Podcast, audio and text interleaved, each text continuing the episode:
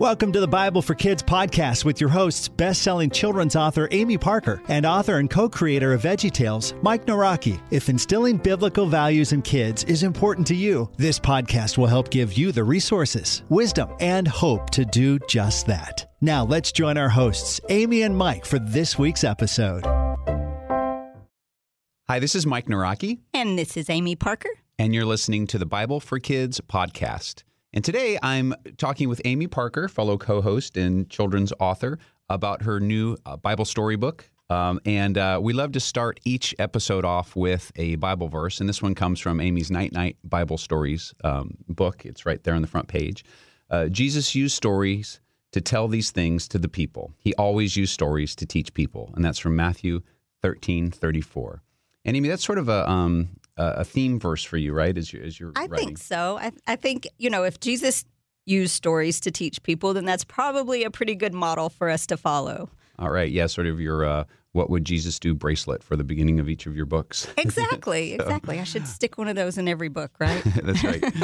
So Amy, we're talking about Bible storybooks.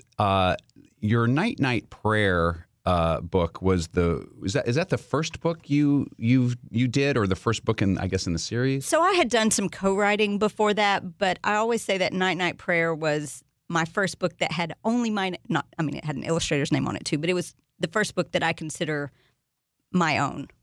And when did that come out? When was that book first published? 2008, I think so. Yes, because I'm thinking, okay, so Ethan was born in 2004, mm-hmm. and he was the inspiration. My little redhead was the inspiration for the Night Night series, and he mm-hmm. was about 3 when the inspiration happened. And I can call it inspiration now, but at the time, it didn't feel a lot like inspiration. It felt a lot like a tired mama trying to get a redhead to sleep. So that's what it was. As a parent, you were looking for material to help with the bedtime routine for your. I mean, I wasn't even that intentional about it. I wasn't even looking for material. I had spent all of my material. I had sung all the songs and read all the stories, and he was still just on fire, just wiggling, not going to sleep.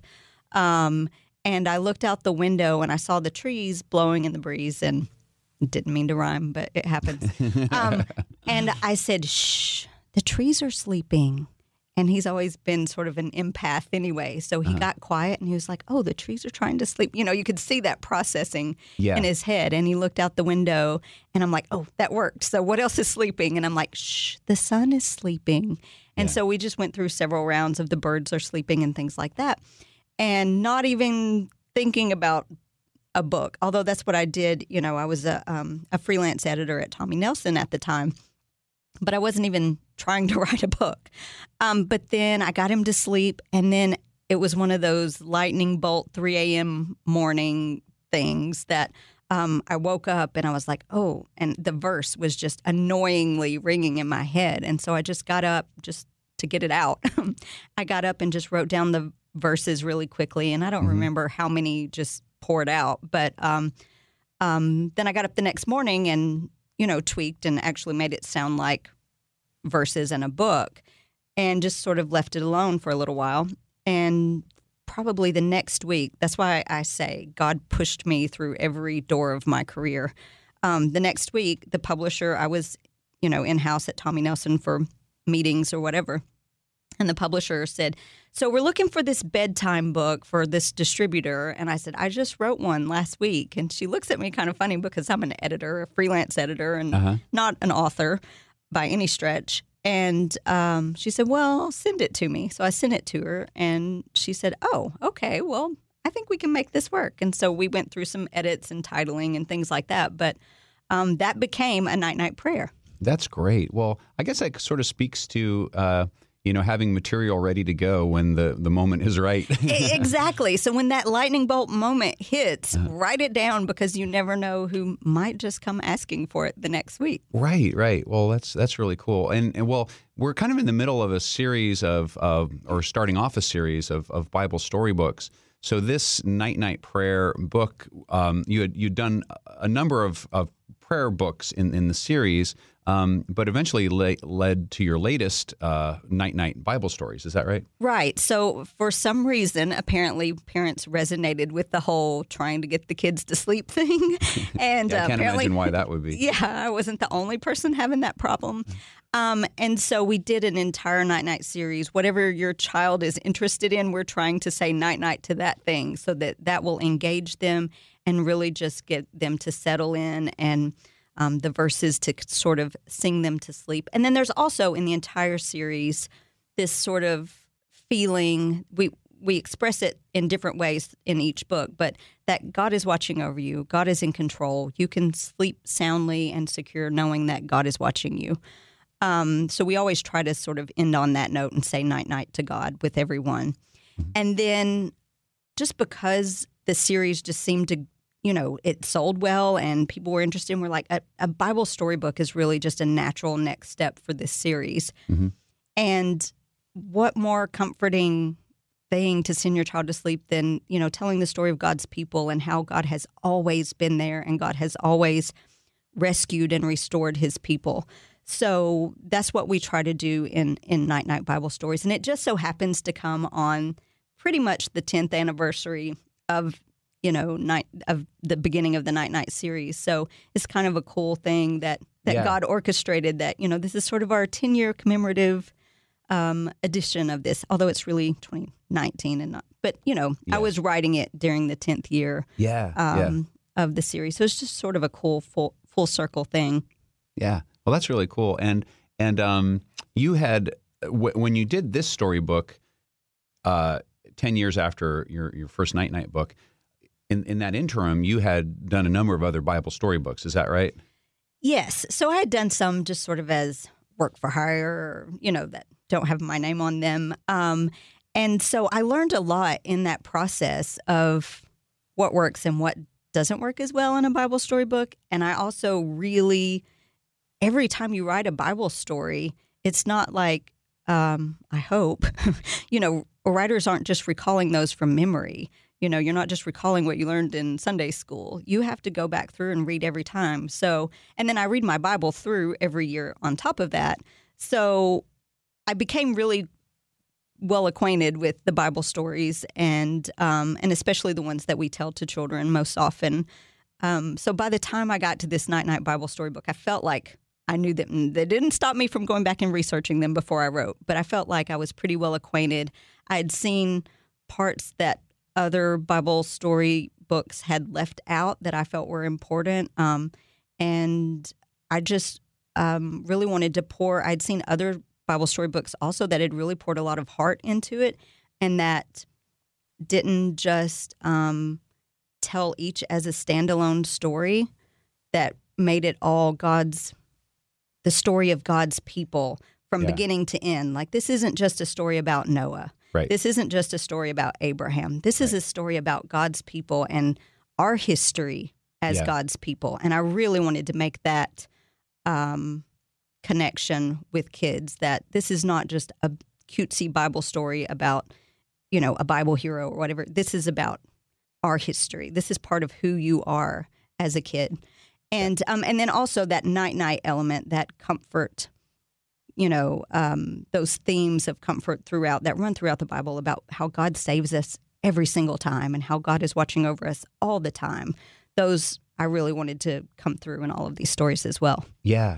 Because that's one of the things that we've talked about before is just the whole idea of, you know, how we learned Bible stories. Certainly was true with me. It felt like just a series of vignettes. Exactly. Like, okay, well, this is this story, this is this story, without really having a good idea of how they all fit together and what the bigger picture is. And that's not wrong. I mean, obviously, you know, it implanted those stories in my heart. Yeah. But I just felt like how much more powerful would that be if we presented it as this long-term story and as a part of our own story. Yeah. No, I think that's really powerful. And you're right, because, you know, kids, you know, as we start to introduce these stories, you know, the stories themselves, you know, have to hold interest. But, you know, if we can find a way, you know, to tie them together in this grander scheme, you know, I think that's going to be more meaningful long term. Yes, and I think that's really the truth of it. Is that they are tied together. Right, exactly. Let's present them that way from the get-go and give kids the credit to be able to absorb that and to digest that. Yeah, that's great. Well, let's go ahead and take a break, and we'll be back in a couple minutes on the Bible for Kids podcast. Hey, Bible for Kids listeners, we're always looking for ways to give away free resources for you to use with your kids. So look us up on social media and find out what's going on our Instagram and Facebook page at The Bible for Kids. Amy, when you dove in to start writing this book, did you start at the beginning at Genesis and just sort of go all the way through, or what was your process in deciding what to start with? Well, my publisher's pretty smart. They asked for an outline. I'm not an outliner. You just like to dive in and go. Some author, and I forget who, calls it a pantser, which means you fly by the seat of your pants. Okay. And so I'm probably more of a pantser. Uh-huh. But anyway, so in creating the outline, it really made me think intentionally about what stories. I mean, I can't obviously tell all of the stories in the Bible, so which ones are the most important? Okay, they're all the most important. Okay, so how do I narrow this down? Mm-hmm. And going back to that telling the story of God's people thing. Yeah. I just felt like I tried to choose the ones that maintain the continuity of that story of God's people. Mm-hmm. And then obviously there are some in the Bible that you can't tell, I mean, not for this age group. You don't want to tell them about war and things like that, to a certain extent. So so that helped make those decisions. Yeah. But, well, and then there are those stories, like Noah, that you expect to have in a Bible storybook, but are still really tough to tell. They are. You have to be a little careful. I just saw somebody talking about that, how they talked about that with their kids, and a fairly young child said, "So all of those other people died?" Right. So, and I think that's part of the beauty of these types of stories, though. I'm not giving you the end-all, be-all. I'm not giving you all of the information. I'm giving you conversation starters with your kids. Right. So that, that's part of what a Bible story is for, is just to continue this conversation about who God is, what his heart is like, and who we are as a result of all of that. Yeah, yeah. And, because a lot of these stories— become that conversation starter, and even some Bible stories are sort of open-ended. When you tell the story of Jonah, for instance, Jonah ends up on a hill, hoping that God's fire comes down on Nineveh. Exactly, and that's where the Bible story ends. And so, but then you're kind of left as a reader or as a parent and child to kind of talk about that. It's like, okay, let's talk about mercy and compassion and that sort of thing. Right. And, that's a part of the Jonah story that we don't often hear. Yeah. I mean, we try to end on an up note for the little ones and say, he went to Nineveh and told everybody God's message. But then we see him just like, he's been in the belly of a big fish. He's been rescued from this belly of a big fish. He goes and tells God's message. And then he's sitting there, complaining, wishing he would die because it's hot and, and it's like, really? Really, Jonah? And then I'm like, oh, wait. Yeah, I can relate to that. You can relate to that. I can relate to sitting there whining to God about being uncomfortable, So I just think those stories just show us how human we are. And, these people made it into the Bible. We're still talking about them thousands of years later. And you know what? They were human too. And God still loved them and rescued them. So. Right. And then, and at the heart of it, the theme is the theme of that story is about God's compassion and God's mercy. And, and so, ultimately through all of these Bible stories, God is the hero of all these stories, and the humans in them kind of are playing their role, and they're imperfect, and and even as rebellious as we can be, and God's love did not hinge on Jonah's obedience. Right. It was, okay, you messed up, but I love you anyway. Okay, you messed up again. Let me show you a little, example of what, he actually tries to teach Jonah by making the branch wither or the plant wither or whatever that was shading him or whatever. So he tries to teach him a lesson too. Yeah. So this God that we, you know, can sometimes picture as this big head in the sky or whatever, you know, that's not who he is. He wants to love us and take care of us and teach us one-on-one. You know, there was a one-on-one lesson with Jonah there. So I just think that's a beautiful, deep story. And there are so many of those to choose from, but we had to keep it to 30. And so I just really tried to choose the one that told that overarching story of God's people and his love for us. So I know a lot of times our books can be like our children and we can't really name a favorite. And maybe that's the same true of writing a Bible storybook when you're going through it. Do you have a favorite in this? I know you've done other Bible storybooks and written a lot of different types of Bible stories, but is there a favorite story of yours in here, or maybe a story behind the story as you were writing this? I think what made stories my favorites were Virginia Allen's illustrations. I mean, because I wrote them, I loved them, but then when you see them come to life through illustration, they just take on a whole new life. And like When the World Was Made, it's the first one. I love the way it flows. I love the repeating line throughout. And that was the fifth day when the world was made. So that repeats throughout. But then Virginia just adds this, I don't know, tapestry of animals, giraffes and lions and rabbits and peacocks and raccoons and toucans and clownfish and manatees. And it's just this gorgeous, and that's just one spread. It's just this gorgeous illustration of all the creativity that God brought in the story of creation. Yeah. So that one is gorgeous. David and Goliath. Yeah. There's this huge, adorable, like Goliath is the cutest guy ever, which he really should not be cute, but it's just the illustration of David and Goliath is just, Goliath is just defeated. Yeah. And she presents that in such an endearing way. It just really brings an extra level of heart to that story. Yeah. So anyway, she made some of the stories my favorites in doing that. Well, you know, it's funny because I tell my students this in film school a lot, that meaning in film is created, you know, both by, you know, the words being spoken and by, you know, what's being shown, what you say and how you say it. You know? And I always say a good children's book, or maybe a great children's book, tells two different stories. You've got the stories going on in the text, and then you've got the stories going on in the illustrations. And you really need to tell two different stories. The illustrations should always take you deeper into the story and show you things that the text doesn't necessarily show you. Right.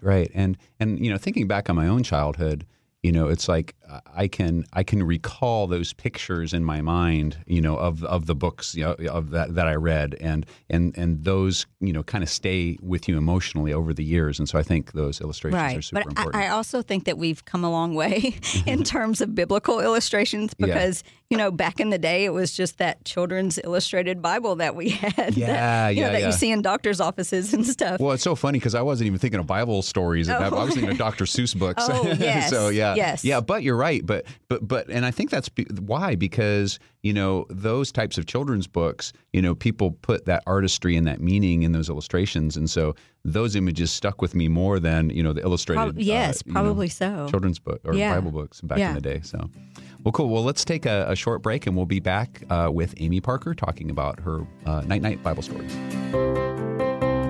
Our sponsor today is Tommy Nelson, and they have just released one of my favorite books of all time.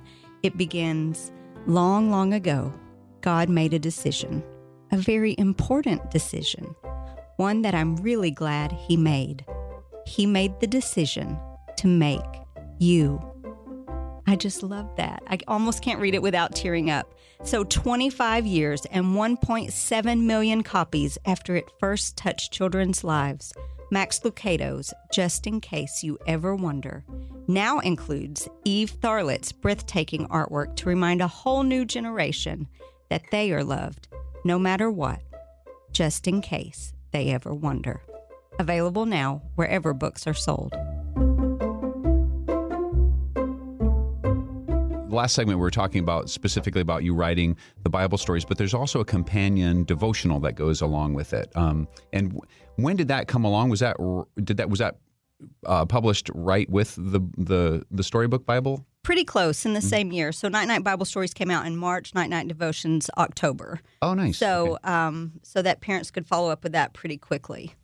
Well, that's, I mean, you know, I've done a kind of a Night Night series myself before, and that bedtime story time with kids is really important, right? It's a really important part of the day for parents. I think so. I think it's just so good to end on that. Even as adults, you know, you see, like, if you're not able to sleep at night or whatever, then you should end with a book, not with staring at your phone or at a screen, but you should end with a book. And so I think the same goes for our kids. And it just, even if your day has been absolutely nuts, you can have that 5 minutes before bedtime, 10, 15, hopefully, minutes before bedtime to just sit down and make that physical connection with your kids, just like snuggle them, hold them close or whatever, depending on how old they are. The 15-year-old doesn't really go for that.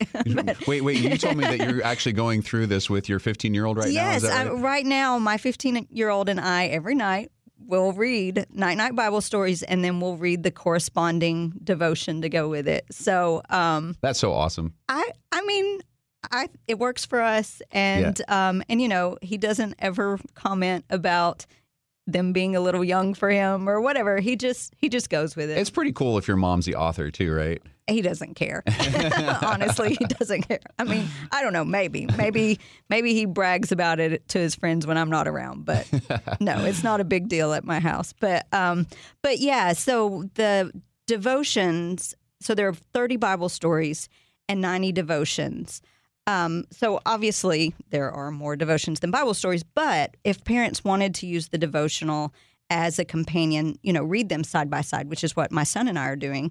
In the devotions, the devotional that corresponds with the Bible story has the exact same title. Oh, okay. So for Esther, say, the Bible story, in the Bible story book, it's called The World's Bravest Queen. And if you just look in your index or whatever and go to the Devo, The World's Bravest Queen, that's the devotional that corresponds to the story. Okay. So you can read them side by side, which is what we're doing together. You're going to skip several, but I have created it so that you can use them together. That's great. And there, you said there's basically 3 devotions per Bible story. Is it like yes. one, like for every Bible story, there's 3? It sort of averages out to that. Well, just mathematically it does. It's not really made, you know, for 3 devotions to go to one Bible story. But if you wanted to read all of the devotions that went with the Bible stories and then come back and do the other 60, you can do that. Or you can read through the Bible story book by itself, then, you know, then come back and do the Night Night Devotion separately. So I've made it to where it can work either way, whatever your bedtime routine allows. Yeah. As long as you, the point is just to spend that time daily with God, right? Because I just feel like we talked a little bit in our little prequel session about, you know, compartmentalizing church on Sundays and things like that. And so part of the effort here is to just get a little bit of God into every day, right? Yeah. And there are other ways to do that, of course. But if it's part of your bedtime routine, then your kids get tucked in knowing, you know, this reassuring story of how God saved his people, or this devotional about what this Bible verse means to you in your daily life. Right. And so I just feel like that's so important to have that a part of every day. That's awesome. Well, Amy, thank you so much for taking the time to talk about your books. I know we interview other folks, but it's fun to interview you. And I can talk about my books all day long, so it's fun for me. That's awesome. And so, so where can you find your books? All of them are really, if you want a comprehensive list, they're at amyparkerbooks.com, and the Bible story books are there, and then upcoming books are there as well. Well, that's great. Well, let's wrap it up. Again, I've been talking with Amy Parker about her Night Night Bible Story book, along with her Night Night Devotional, and this is a series about Bible story books. So it's not just about me. Like, we're interviewing other people who have written other Bible story books. So be sure to check out our other episodes featuring those Bible story books. And really, the most important thing is just to find the Bible story book that resonates with your child, that works into your routine, whatever that might be. and just get these truths that God has shared with us into your daily routine with your child. That's awesome. And remember, we're always doing giveaways, and we'll actually have some Bible storybooks and devotionals available for giveaway. So check out our Instagram and Facebook page or thebibleforkids.com to find out how to enter. So thanks again for joining us. And once again, I'm Mike Nawrocki. And this is Amy Parker. And this is the Bible for Kids podcast. Thanks for listening to the Bible for Kids podcast with Amy Parker and Mike Nawrocki. Be sure to connect with the Bible for Kids on Instagram and Facebook and at thebibleforkids.com. The Bible for Kids podcast is part of the Way Nation Podcast Network. Find more podcasts at waynation.com.